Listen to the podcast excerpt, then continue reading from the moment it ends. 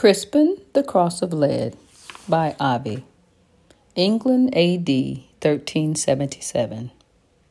In the midst of life comes death. How often did our village priest preach those words? Yet I have also heard that in the midst of death comes life. If this be a riddle, so was my life.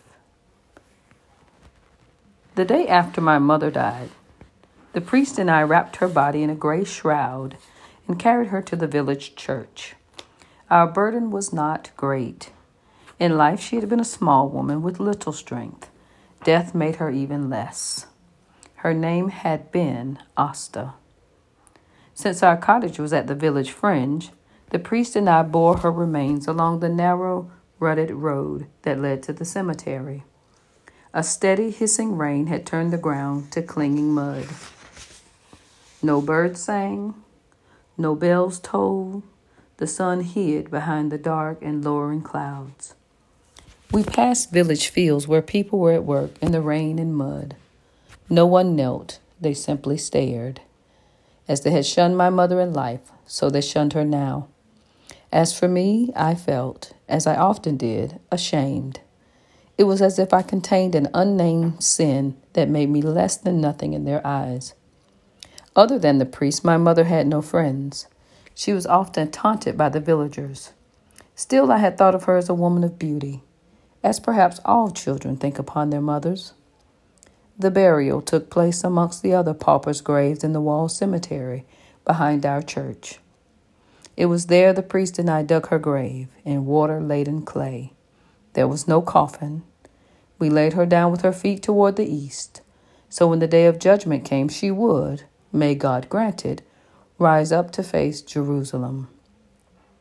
As the priest chanted the Latin play- prayers, whose meaning I barely understood, I knelt by his side and knew that God had taken away the one person I could claim as my own. But his will be done. No sooner did we cover my mother's remains with heavy earth than John Aycliffe, the steward of the manor, appeared outside the cemetery walls. Though I had not seen him, he must have been watching us from astride his horse. Asta's son, come here, he said to me. Head bowed, I drew close. Look at me, he commanded, reaching down and forcing my head up with a sharp slap of his gloved hand beneath my chin.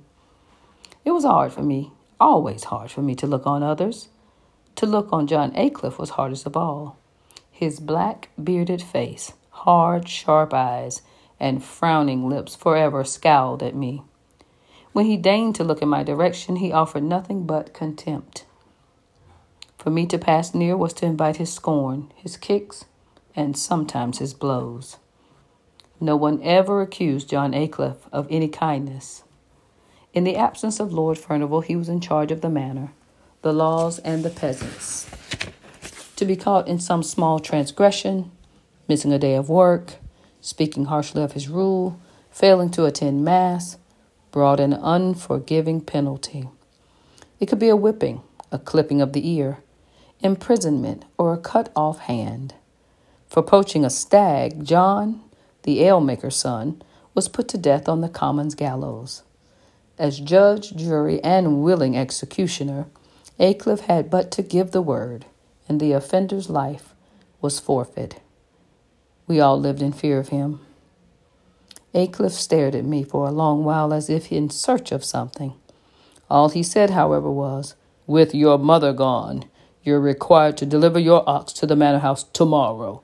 It will serve as the death tax. But, sir, I said, for my speech was slow and ill formed, if I do, I, I, I won't be able to work the fields.